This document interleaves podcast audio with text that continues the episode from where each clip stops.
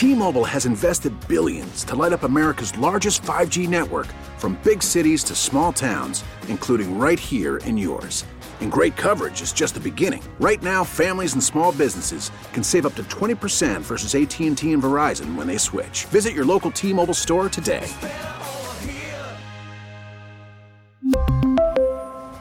Plan savings with 3 lines of T-Mobile Essentials versus comparable available plans. Plan features and taxes and fees may vary. Baseball is back, and so is MLB.tv. Watch every out of market regular season game on your favorite streaming devices, anywhere, anytime, all season long. Follow the action live or on demand. Track four games at once with multi view mode and catch up with in game highlights. Plus, original programs, minor league broadcasts, and local pre and post game shows. Go to MLB.tv to start your free trial today. Blackout and other restrictions apply. Major League Baseball trademarks used with permission. Uh, they're they're excited to play hockey. They we we want them to identify with opportunity, not fear of failure and uh, doubt. And you know how I mean, sports media, life. There's there's always people planting negative seeds and doubt.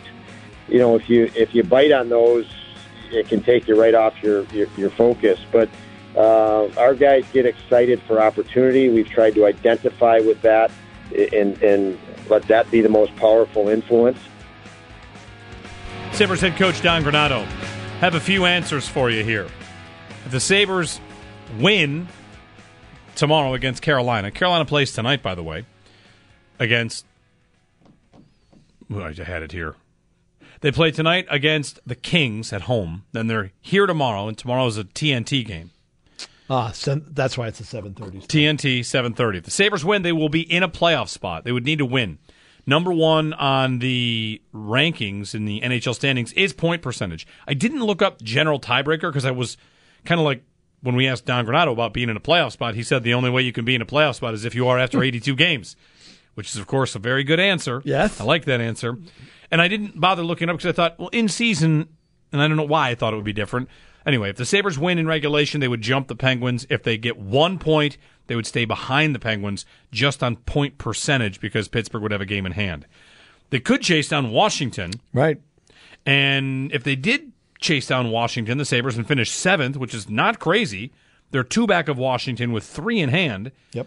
That would mean Carolina in the first round. So, tomorrow night, Ugh. playoff preview. When, and revenge series. Finally getting from the 06. Really, okay. Yeah. I was going to say, been waiting uh, a long time for this one. Hasn't it? Like, aren't they on some crazy drought in terms of last time they won in Raleigh? Oh, that's a.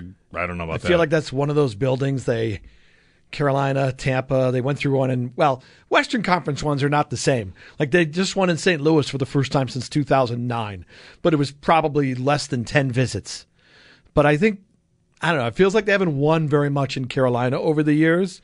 Ooh, they have one win in Carolina since 2016. Yeah, it's not a lot. Um, hey, the one thing that's true is to keep, you know, Was- there's two things to keep in mind about Washington. Uh, actually, there's one. The Sabres do have a better points percentage than the Capitals, and they do have three games in hand. And I was just checking the schedule. We're doing things. I'm sorry, I, have to, I haven't done this in 10 years. I have to brush up on all this stuff again. Uh, Washington, Sabres have three games in hand, right? So the Sabres play tomorrow against Carolina. The Caps play tonight in Columbus. They should win. Everybody beats Columbus. Because Columbus is the worst team in the league. And then the Caps are on the same schedule the Sabres have. The Caps have everybody's got the All Star break, but then come out of the All Star break, the Sabres are on their bye. So are the Caps. Caps don't play again until February 11th. Sabres don't play again until February 11th. So that three games in hand thing will not change.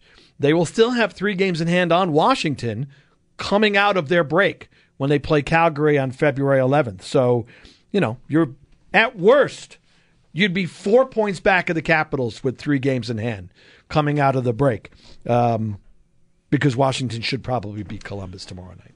Or tonight, I'm sorry. The Bo Horvat trade. So the Islanders trade for Bo Horvat. They're just behind the Sabres. Yep. He's a great player, no doubt about it.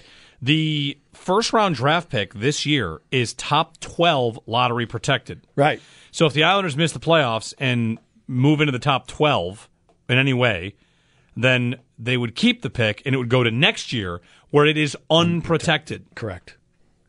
You look, I think it's a nice pickup. The Islanders need offensive help. They need somebody, and this kid, I can say kid, right? He's still much younger than me.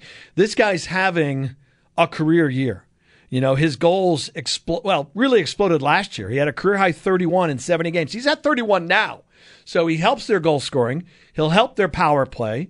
He'll help them down the middle of the ice. I think it's a, you know, Beauvillier, okay, whatever. I don't know enough about the other guy they gave up, and you just went through the first round pick. So it, it can amount to be a rental because Horvat is unrestricted, but they need desperately help on offense. They need to score more goals.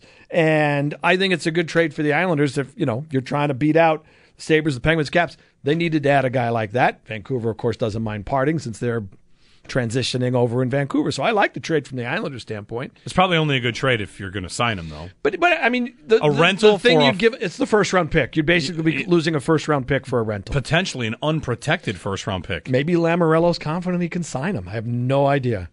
Um, you know, maybe he had a conversation with Horvat's agent before they finalized the trade. Do you which think I think would be illegal, but whatever. does it? Well, the Canucks would give permission. Yeah. Do you have any sort of Kevin Adams sees this and should react scenario? No, Not any more aggressively than before. no. Yeah. Kevin Adams should do it. And I'm I'm Kevin Adams can and will, with my blessing, make the team better, but not because oh my God, the Islanders got Bo Horvat. Okay, whatever. I mean, I think it's a nice addition for the Islanders, but I don't think the, the Sabres GM all of a sudden has to ratchet up the uh, you know the calls to other GMs because New York made a move. Yeah, I don't know. It comes down to if they could sign him, and the, the Islanders might not know, and the Sabres might not know. Be interested to know what the exact price would have been for Horvat to come here. Mm-hmm. And if you would, if you could know they could sign him, then the price would be worth it. I'd be willing. Unprotected first round pick. Let, let's let's just throw that out there. The exact same draft picks the Islanders just gave up, which is it's only one first. This year, if it's in the top twelve, they get to keep it. Mm-hmm. Are the Sabres picking in the top twelve? Not at this rate. At this rate, they will not be. right. So I would give up a mid first round Yeah, pick fine. if I knew I'm keeping Horvat. And next year, unprotected, do the Sabres strike you as a team that next year They're not supposed to be. has to worry portion. about a, a draft pick being unprotected? No, we're all going to expect if they don't make it this year, we're all going to. I am. They're going to be in the playoffs next year. They should continue to. They They're have going up. Right.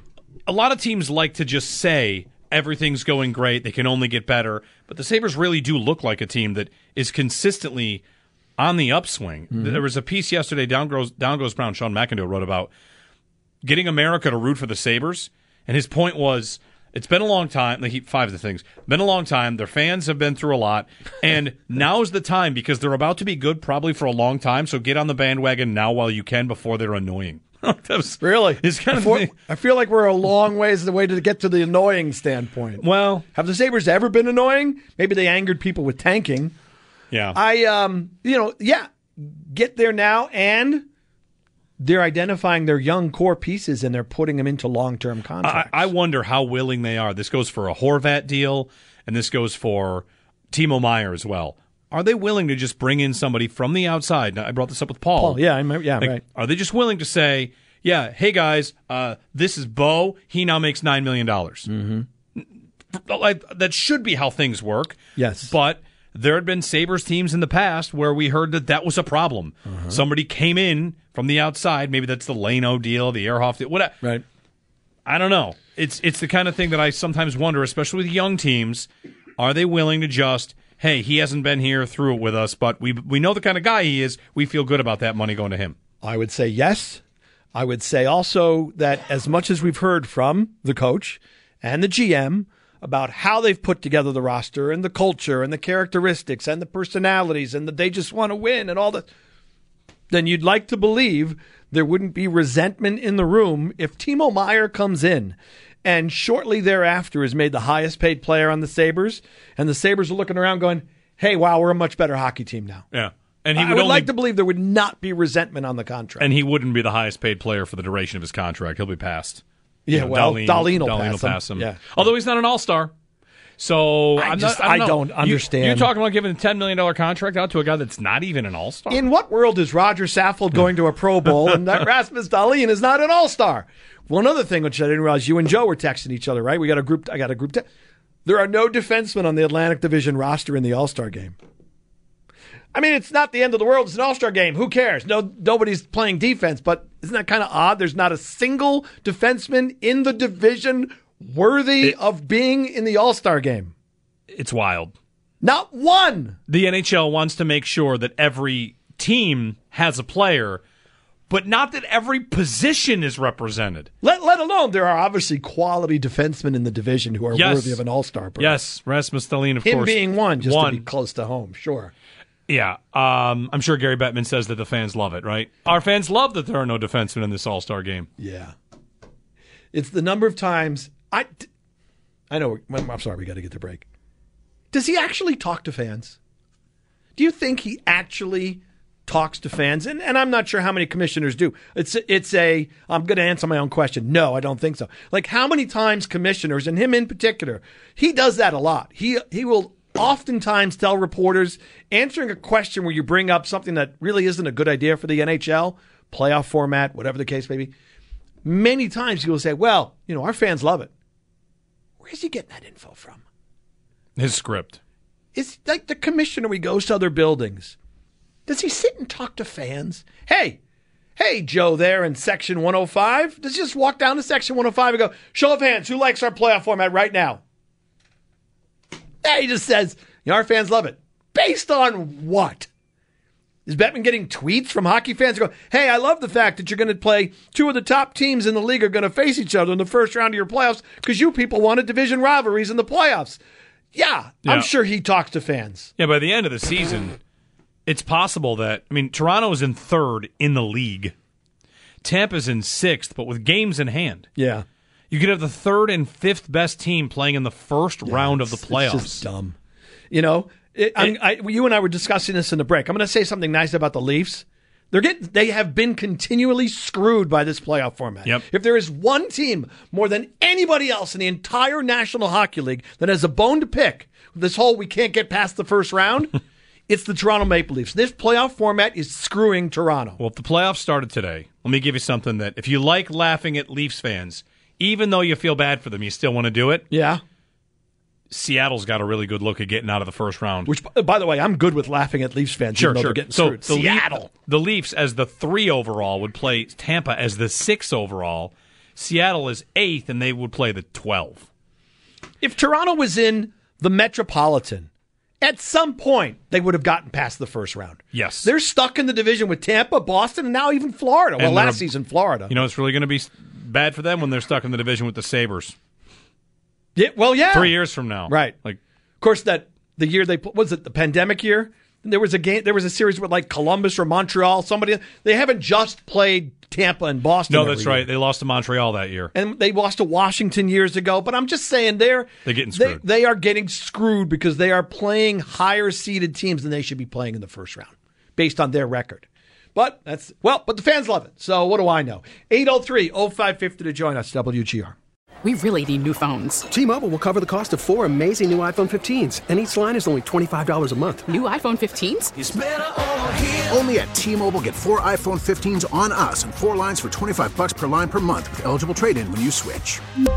Minimum of four lines for $25 per line per month with auto pay discount using debit or bank account. $5 more per line without auto pay, plus taxes and fees. Phone fee at 24 monthly bill credits for all well qualified customers. Contact us before canceling account to continue bill credits or credit stop and balance on required finance agreement due. $35 per line connection charge applies. Ctmobile.com. Listen to every MLB game live. In the deep left center field, it is high, it is far, it is God. Stream minor league affiliates The Midwest League home run leader. and watch the best baseball highlights and look-ins on MLB Big Inning. MLB At Bat is your all-in-one live baseball subscription for only $3.99 per month. Deep left field, it's gonna go.